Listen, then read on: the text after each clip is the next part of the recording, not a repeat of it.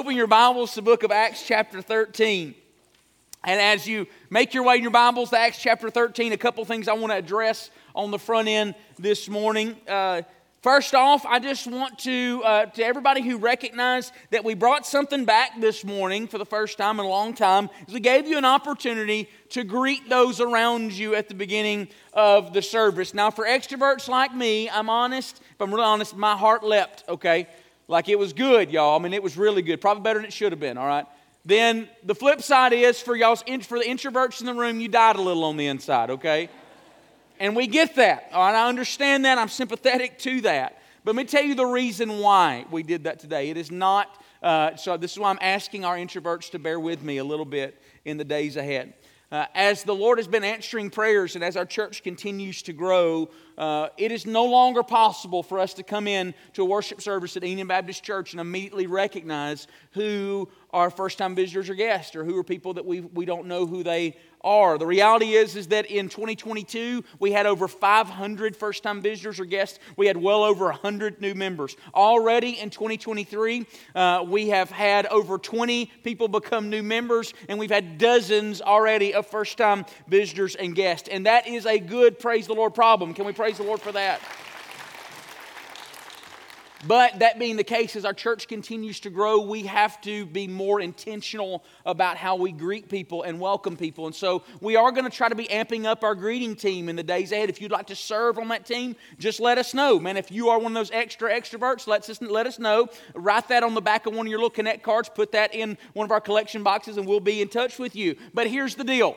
Uh, we cannot just depend on a greeting team to do that. That is everybody's responsibility as followers of Jesus. The Bible says in Hebrews chapter 13, verse 2, to do not neglect to show hospitality to strangers. And so that is a call for everyone. That's not a church growth strategy, that is a spiritual calling. And so let me challenge everyone here at Enon Baptist Church in the days ahead. We want this place to be the most friendliest place possible. We don't want anybody to leave here that didn't at least get one person shake their hand and just tell them, I'm glad that you're here. But that doesn't just happen happen on the worship service. That's why you're standing in line to check in your kids. That's why uh, you're walking in the hallway. Just smile and greet. You don't have to know everybody's name, and that's okay. Uh, inside the church, everybody doesn't have to know everybody, but everybody needs to know some somebodies. And we do that in life groups and in disciple groups, smaller settings. But in the worship gathering, we're not going to know everybody, but we just all need to take on on that mantle of hospitality. Church, we can do this, and we should do this in the days ahead. So if you're going to take up, let's covenant together today to say, I'm going to make it my responsibility to make Enon one of the most friendliest places possible. Can you can I get an amen to that today? Amen. Awesome. Thank you so much. Uh, and then lastly, I want to say in your worship guide this morning, you will see a place where you can nominate uh, men to serve as deacons. Another praise the Lord reason as our church continues to grow. Our deacons at our church who help us serve our widows and help uh, serve in practical ways. Here at Enon, our, deacons do not lead the church, but they are leaders in the church. And one of the greatest ways they lead is by, lead is by serving. And so, uh, as our church continues to grow, we need some more men in this role. It is a very important role. Uh, 1 Timothy chapter 3, verses uh, 8 through 13 is requirement list there. It should be listed there in your insert as well. But uh, take some time. You have until the first Sunday in March to pray about some men who hold those qualities that you would like to write down, to submit them, to nominate them, and then myself and our, uh, our, our, deacon uh, leaders will go through those names and we will do some interviews and interview potential candidates. And so, again, hey, praise the Lord that God is drawing people to his church. So, that being said, hey, I invite you to stand with me this morning, Acts chapter 13, beginning in verse 1. It says, Now there were those at Antioch in the church that was there, prophets and teachers, Barnabas and Simeon, who was called Niger, and Lucius of Cyrene, and Manaen, who had been brought up with Herod the Tetrarch, and Saul. And while they were ministering to the Lord and fasting, the Holy Spirit said, Set apart for me Barnabas and Saul for the work which I have called them. And when they had fasted and prayed and laid their hands on them, they sent them away. Father, I pray in Jesus' name, believing that God, you want to speak to us this morning. Would you lead us in your word? Speak, Holy Spirit, we pray in Jesus' name. Amen. You may be seated. This morning, as we continue in our discipleship pathway series, we have two more weeks after this Sunday, uh, but we're wrapping up this morning where we've been looking at what are the marks of a disciple of Jesus. And we've identified six different marks of a disciple of Jesus, and they are listed there again on your worship guide. They're there on the screen. We've walked through the first four. We've taken a deep dive into each one of those. And this morning, we're going to wrap it up. Our last two marks of a disciple that we've identified here at Enon are that somebody must be devoted to worship and they must be living life gospel sent. When we talk about living sent. Now, this morning in Acts chapter 13, we see both of these things are apparent we see that these early disciples of Jesus, these followers of Jesus, that they are, the Bible says they've gathered, and we don't really have any knowledge of why they've gathered for any other reason other than to worship the Lord. The Bible says here, while they were ministering unto the Lord with prayer and fasting. Now, they're, they're there not to be ministered to, but to minister unto the Lord. They are worshiping the Lord. And then what happens while they're worshiping the Lord? The Holy Spirit says, Set apart for me Barnabas and Saul for the work that I have for them. So this is the beginning of Paul's first missionary journey. Here you see worship led to sending. And all throughout Scripture, in church history, we see that devotion to worship almost always leads to dedication in the mission of the gospel. And so today I want to dive into these two and just give us what does it look like to be devoted to worship and what does it look like to be living life gospel sent. So if you're keeping notes this morning, our fifth mark of a disciple of Jesus is that they are devoted to worship. Now again, we can understand that worship should be a clear marker of a disciple of Jesus. And worship in some ways should be something that we say, yes, I understand what that is. But in some ways, it's also kind of mystical. It's kind of, it, it's kind of hard to really nail down what is worship. In some ways, worship is personal, meaning that it is something that can't be seen, it is between you and God. But then also, worship is corporate. As we gather together here on Sunday morning, we are gathered for corporate worship. In some ways, worship can be internal, meaning that nobody around you really understands that you're worshiping, but it is you can have a quiet heart unto God and be worshiping God. But in some ways, it's external through raising your hands, praising God, bowing down. Worship can be momentary, as in I've set aside some times to worship God, but then it can be perpetual, as in I daily should be worshiping God in everything that I say and do. And, and while the idea of worship is clear, but it's also mysterious, the truth is, is that we know that the one true God, the God of the Bible, commands and deserves our worship. In Psalms 96, verse 9, the psalmist says, Worship the Lord in holy attire, tremble before him all the earth.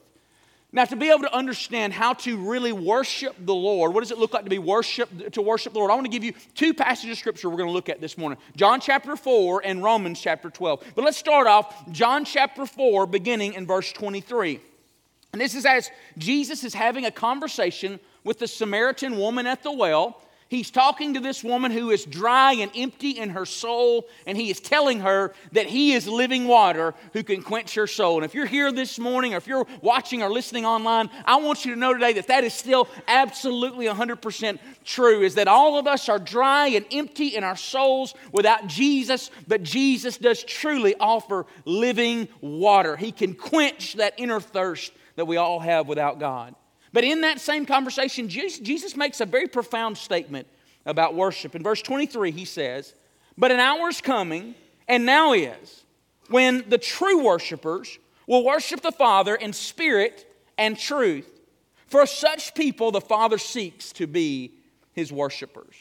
Now, the word worship that is used here in the Greek is proskuneo, which means to bow down to give homage or reverence, but it also means to kiss the hand. And I love that definition of worship there. It's most commonly seen in the New Testament when people would come to Jesus and they would fall on their knees, is what Scripture would say, and they would worship Him. It's this idea of somebody bowing down and worshiping God. John chapter 4 here tells us, shows us that the first truth about worship is, is that worship is an action or an effort of the heart. Worship is something that begins on the inside. People bow down by giving acknowledgement and adoration of Him. It is something, sometimes we see it externally, but it starts internally. It starts on the inside. It is where you come in humble adoration and acknowledgement of who God is. Now, let me give you some of the ways, some of the actions that always seem to follow worship of the heart, sincere worship of the heart. First, worshiping God from the heart happens when the Spirit leads us to acknowledge to God who He is. One of the most significant forms of true worship is not when we come to worship and we come to God to get something from God, but rather we come to God to give to God what He deserves. That's what we see here in Acts chapter 13. They have gathered together to minister unto the Lord. There's nothing wrong with coming in on Sunday mornings and coming to say, God, I want you to fill my heart. I'm hungry for you. I long for your presence to what we can gain from the Lord. That's good, and there's nothing wrong with that. But first and foremost, we should come as His loyal subjects who come to give to God what He is worthy of. And when I pursue God and I give God what He is worthy of, then I enter into the presence of God. In Psalms 113, verses 4 through 5, we see the psalmist worshiping and praising God by telling God who He is. He says, The Lord is high above the nations, His glory is above the heavens. Who is like the Lord our God, who is enthroned on high? Now, the psalmist is saying this unto God. It, God doesn't need to be reminded that He is on high. God doesn't need to be reminded that He's above the nations. He has not forgotten about that. But rather, what He's doing there is He's just telling God what He is worthy of hearing from His loyal, loving subjects. He is worthy of us telling Him that He is high and exalted, that there are none like Him. In, in the same way that we see in these moments of true worship, when we're telling God who He is, it usually should cause us to be moved to bow down to God in reverence. Anytime I focus my mind on who God really is, it always shows me who I really am. And I see that God is holy and I am not. God is high and lifted up and I am temporal. In Revelation chapter 1, verse 17, we see the great humility that John experienced when he saw Jesus in his resurrected state. He said, When I saw him, I fell at his feet like a dead man. Those moments when you truly entered into the presence of God and all you can do is just tell God who He is. And, and in that moment, you recognize how low you are. This is what it means to kiss the hand of God, to come into His presence. Secondly, worshiping God from our heart happens not just when we tell God who He is, but also it should lead us to express to God our thanks and love for God. And again, all over the scripture, we see God's people and God's children expressing to God love and thanks. In Psalms 18:1, we see that God desires us to express our love to him saying, "I love you, O Lord, my strength." In Psalms 100 verse 4, we see God desires us to express thanks to him saying, "Enter him his gates with thanksgiving and his courts with praise." Now, this is something that's neat to think about. So we know when we're reading these Psalms, hey, that is David, or that is Asaph, or that is one of these great men of God, or Solomon. They are telling God, I love you, or God, I enter your courts with thanksgiving and praise, which is true. But we also need to remember that they are writing the scriptures inspired by God. So, in, in one way, God is telling David what to write, and then David is telling it back to God. God is telling David, or telling the psalmist in Psalms 18, verse 1, hey, I want you to tell me that I love you, O Lord, my strength. And then David tells that back to God. What should that say to us this morning? God wants us to say to him, I love you. God has inspired in Scripture to let us know that He is worthy of our thanks and our adoration. In the same way that it blesses our hearts to hear our children or our grandchildren say, I love you, or thank you, Daddy, or in my house with a four year old, when they say, I love you, and I look at them and say, It's a good thing you're cute, you know. God wants to hear that from us. He wants to hear that from us for us to lovingly tell Him, God, I love you. And then finally, worshiping God happens from the heart when the Spirit just leads us to want to be with Him. Worshiping God from the heart, we recognize it when we just want to be in the presence of God. Psalms 42, verses 1 through, 2, 1 through 2, the psalmist, we see him desiring the presence of God. He says, As the deer pants for the water brooks, so my soul pants for you, O God. My soul thirsts for God, for the living God. When shall I come and appear before God? Friends, disciples of Jesus need to be those people who are devoted to worship. They know God in His holiness. They are regularly offering thanks and, and, and, praise unto God. And ultimately, they are the people that just want to abide in the presence of God. And I want you to hear this this morning. The presence of God is a real thing. It's not some, it is, it is mysterious, but it's not imaginary.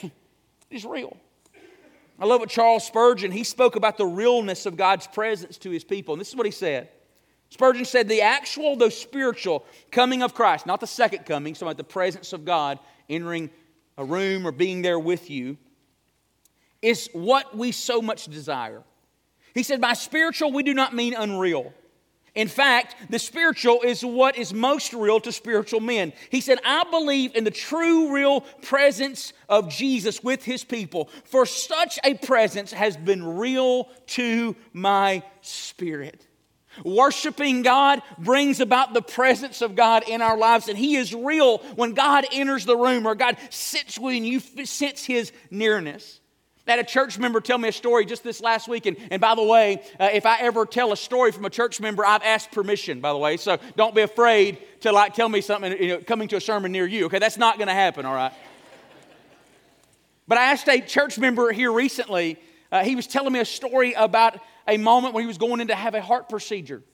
He said he'd never been afraid really to have these kind of procedures before, but he said they put him on this cold hospital bed and they started to wheel him back towards uh, where the procedure was going to take place, and something was happening, had to wait. They pushed him over in a corner of this cold hallway by himself in this bed. He had to wait there for almost half an hour. And he said, as he waited there, he began to be afraid and, and, and was cold and a little fearful. And he said, but then he remembered to pray. And he said, I started praying, Jesus, would you be with me? God, I know that you number my days. And so, Lord, I just pray that you would be with me. And he said, and he wept as he was telling this story. He said, Pastor Zach, I'm telling you, it felt like Jesus, just a warmth came over me in that cold hospital hallway, in that cold bed, and I knew Jesus was there. And that's real. Worship is an effort, first, of the heart. And then, secondly, those who worship the Lord worship, it's an effort of the hands. Now, in Romans 12, verse 1, we see the Apostle Paul calling God's people to worship him, saying, Therefore, I urge you, brethren, by the mercies of God, to present your bodies as a living and holy sacrifice, acceptable to God, which is your spiritual service of worship. Now, there's that word worship again. But this time it's a different word in the Greek. This word in the Greek is latreia which means to render service to or to minister to. In this word, Greek word, he's not talking about internal, heart driven worship, but he's talking about external actions. He's talking about ministering unto God by doing certain things. This is in this text, he's saying the way that you worship God, an action is to fully surrender your life to Jesus, to say, Here's my life, everything, oh Lord, it is yours. This is an act of worship. And so it reminds us that there are several acts of worship that we can do to express to God our, our worship with our hands, with our actions. First, we can do that with our time. Those who worship God with their hands, they worship God in their time, which means you practically set aside time to do certain things of worship. It means you set aside time to pray, you set aside time to read God's word, you set aside time to come to church, to go to life groups, to do things that matter. George Mueller, the incredible prayer and uh, prayer leader and missionary, he made this statement. I love this. He said, "The first and great primary business to which I ought to attend every day is to have my soul happy in the Lord." Isn't that good? He's saying in his disbursements of his time, he's going to worship the Lord by saying, The first thing I'm going to do every day is I'm going to get my soul happy in Jesus. Which, by the way, that, that also, that's a little different than just a quiet time. That's a little different than just getting up and reading passages and going to work and forgetting. He's saying, I'm doing that, but he's meeting with Jesus. He's coming in the presence of God. Another way that we worship God, we do so with our talents.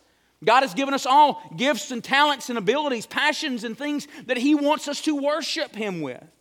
In 1 Corinthians chapter 12, verse 17, we're reminded that God has given all of us gifts as His children, but to each one is given the manifestation of the Spirit, talking about gifts, for the common good. Now, when we usually think about spiritual gifts and worshiping God with our gifts, sometimes we wrongly think about you know the, the churchy gifts or whatever. We think about preaching teaching singing playing an instrument but that's that's not maybe not be the way that god's gifted you and that's okay. That doesn't mean that you don't have gifts.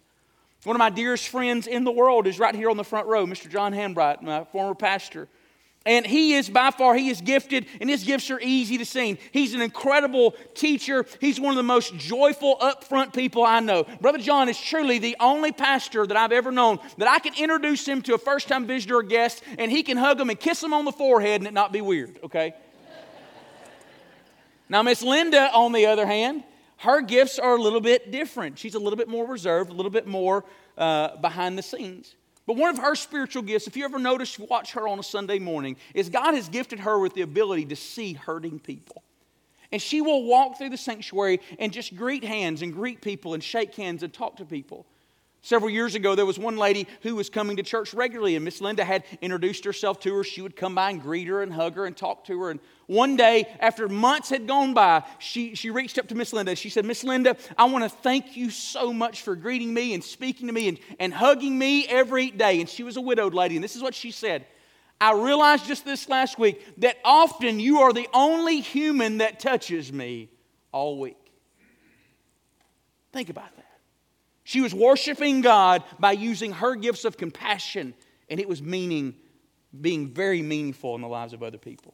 We also can worship God with our treasure, and we talked about this a few weeks ago. One of the most scriptural ways to worship God is to do so by giving financially through the, through the local church, through your tithes and offerings. All over the Bible, we see where financial offerings to God is a consistent way that God has called us to worship Him. But finally, those who worship God with their hands will honor God with what they've been entrusted with.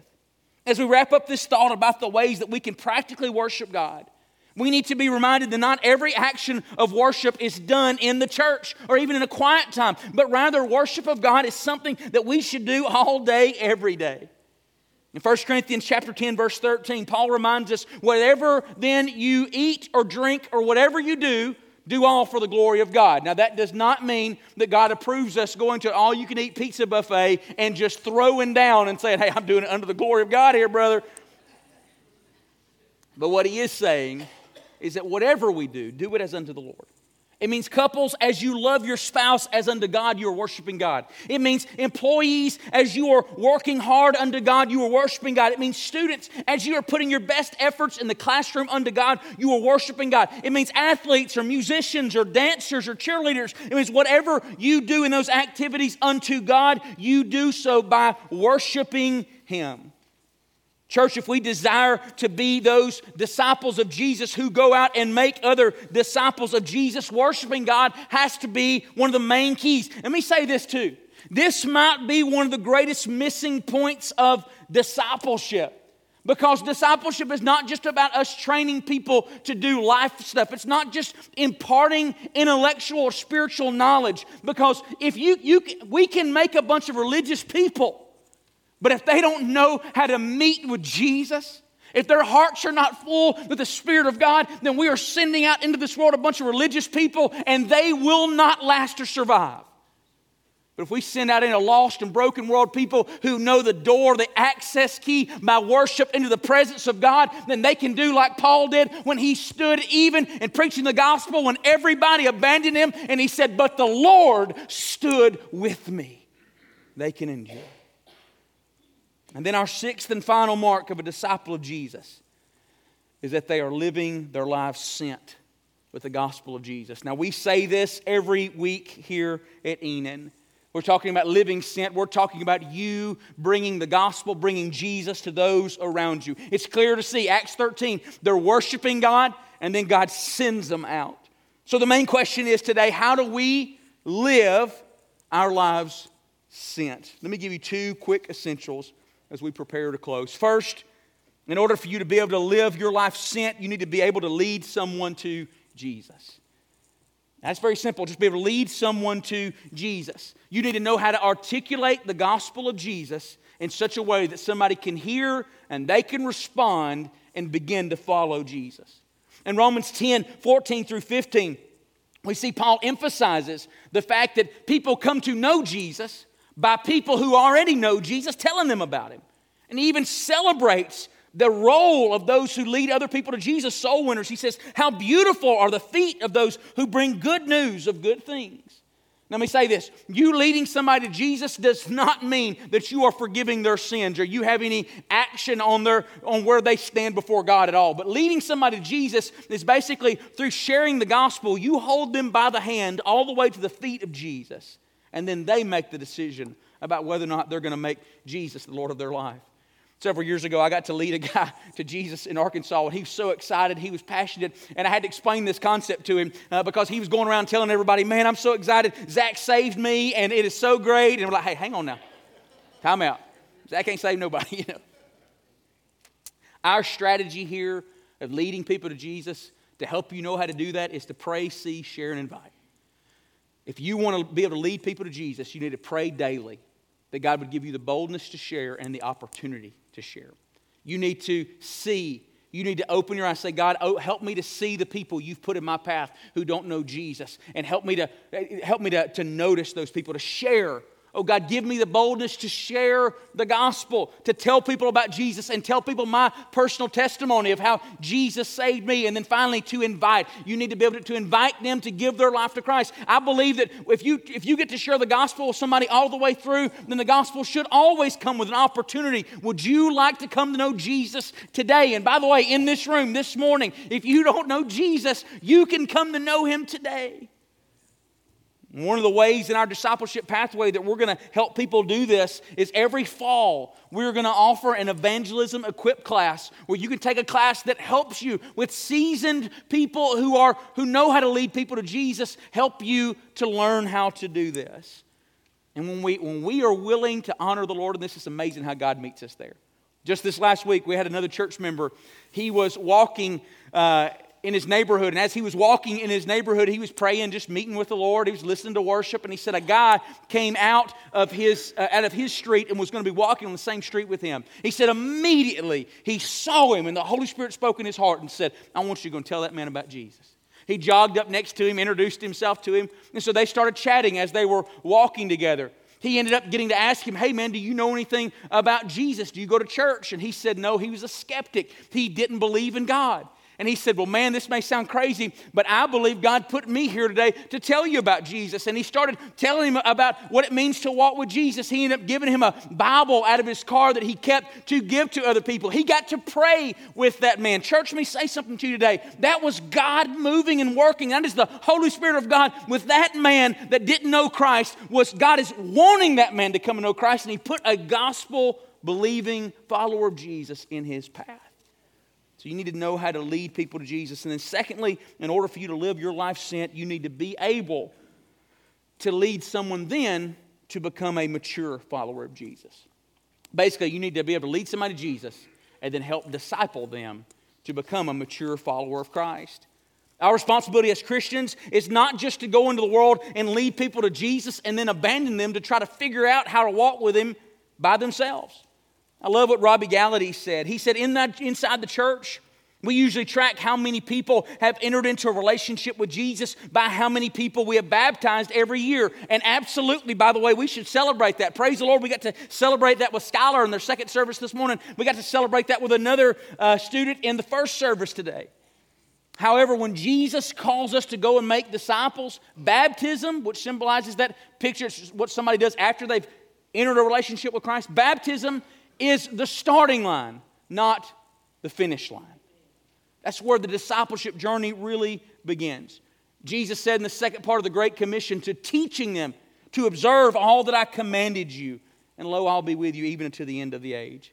As part of our discipleship process, we are developing a two to three hour training course that we will hold twice a year to help people be prepared to lead what is called a disciple group. And a disciple group would be two would be three to six people of the same gender, and it'll be different from a life group class. Again, this is kind of that last level, that discipleship pathway. Where in that pathway, somebody would walk through a one year Bible with people, with, with other people. They would be trained more in the scriptures. They'll be held to greater accountability as far as in their lifestyle and their holiness. And the plan of that is that when you disciple these people, is that then they are ready to go and take other people and disciple them. Church, being a disciple of Jesus was never intended to be something that ended with you. I heard a statement years ago that said, The gospel of Jesus came to you on its way to someone else. So we are called to live life sent. So these are our six marks of a disciple of Jesus. Can we give the Lord a big hand today for his word and for his truth? I'm going to ask Brother Ken, our instrumentalist, to begin to make their way up as we get ready to close here. But I couldn't help today but think about how worshiping God always tends to lead itself towards being sent. To start thinking about some of the incredible movements of God in the history past. Some of you may have heard of what is known as the businessmen's revival or the Second Great Awakening. It, it happened in the mid 1800s, and it is credited that one of the men that started it was a guy named Jeremiah Lanphier. He was a Dutch Reformed missionary, and he was to go to the city of New York that was very spiritually dark at that point and was to try to win people to Jesus. And one of the things that God laid on his heart to do was just to start a noontime prayer gathering. So he went out for weeks and passed out leaflets and invited people to the church there on Fulton Street to a noontime prayer gathering. The first one was held on September 23rd, 1857. It was supposed to start at noon. At 12:30, Jeremiah Lanphier was the only one in the room. Can I say, as a pastor, I've been there before. but then, praise the Lord, a few minutes after 12:30, a few people started drifting in. Six men made their way to the prayer gathering. They prayed very simply. It was no no Acts 2 moment. The heavens didn't open. They were just being faithful. And then they left. The next week, a few more people came. The next week, a few more people came. And then in just a few weeks, it is recorded that there were more than 3,000 people were gathering every day to pray. And just a few months after that, is that that prayer gathering started to spread to other churches in the New York area that then ended up to spread all up and down the eastern uh, seaboard. And there's estimated that in New York, just during that one year alone, that there were between 20 to 50,000 people who gave their lives to Christ. They started to pray, they started to worship God, they started just to meet with God, and then that led to the gospel being sent out, which then led to an estimated 1 million Americans came to faith in Christ in the, just the few months after that, that ensuing year because an awakening had started. And it started with people who were just desperate for God. On March 20th, 1858, just a few months after it started, the New York Times wrote an op ed about this great movement that was going on. I actually ordered this page from this to hang in my office just this past week to remind me that God can still do a revival in dark places. But this is what it says The great wave of religious excitement, which is now sweeping over this nation, is one of the most remarkable movements since the Reformation.